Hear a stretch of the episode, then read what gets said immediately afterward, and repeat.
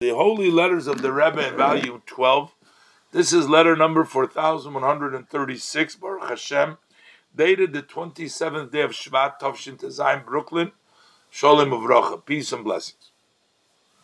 Dot, dot, dot, I don't know what the Rebbe wrote it before, but the Rebbe says it appears that you're overreacting. You are scaring yourself, you're frightening yourself more and more as in connection with the health of your wife. May she live a long, good, and a long life. And the Rebbe says, what does that mean? You are overreacting, you're doing more. The Rebbe says, he quotes a, a, an interpretation.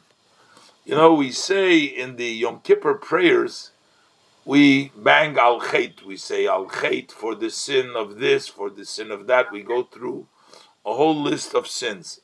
Now, one of the sins that we confess on is we say al chait shechotonu lefanecha b'yetzer hara.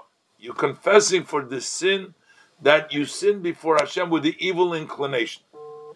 So, the question is, well, isn't that all the sins? What do you mean the sin? Every sin we do is because the evil inclination. Why are we saying all these separate sins and then we're saying what I did with the evil inclination? I mean, with the Yetzer Tov, you don't do any sins. So it's all with the Yetzer Hara. And the answer is yes, some sins we do with the Yetzer Hara.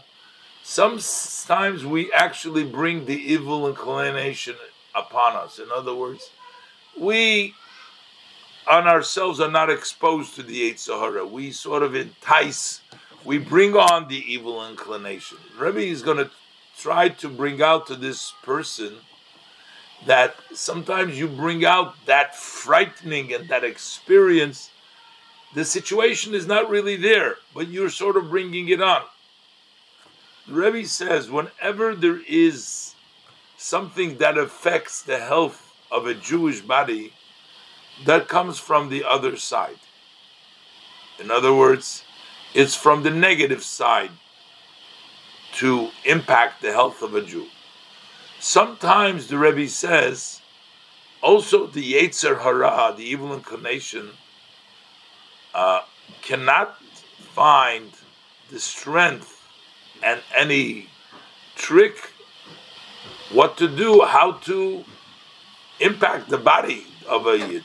But the Yetzer Hara isn't doing it to you, but you go ahead and you weaken your own health. Which means you are, there is really no basis and there's no justification.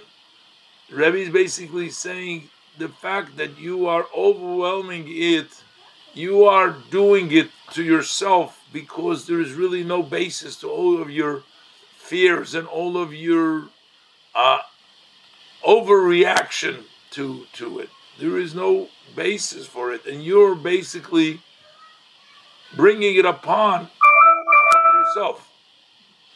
The Rebbe says, "I pray that you should begin to put an effort. The mind dominates the heart. Take it." Logically. Don't let your heart overwhelm you. The Alter Rebbe says that naturally, by birth, your mind can take control of your heart.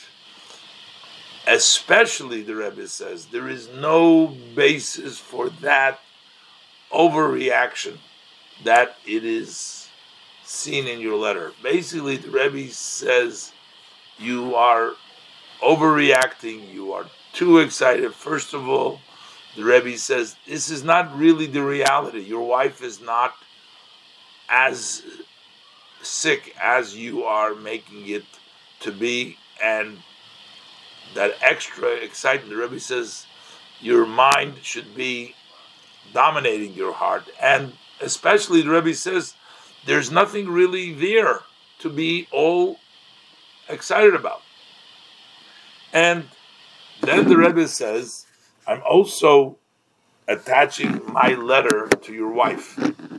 May she live. But the Rebbe said you should consult the doctor who is attending to her whether to give it to her or to wait with that letter. The Rebbe wants to know if she can, if it will be good to him to wait. And the Rebbe says, ends with a blessing. So, I mean, that's what we were talking about before. Sometimes you overreact, and when you overreact, you cause yourself this worry and this overreaction that itself makes you sick. You know, so Rebbe says, take it a little bit with your mind. Don't become overly uh, affected.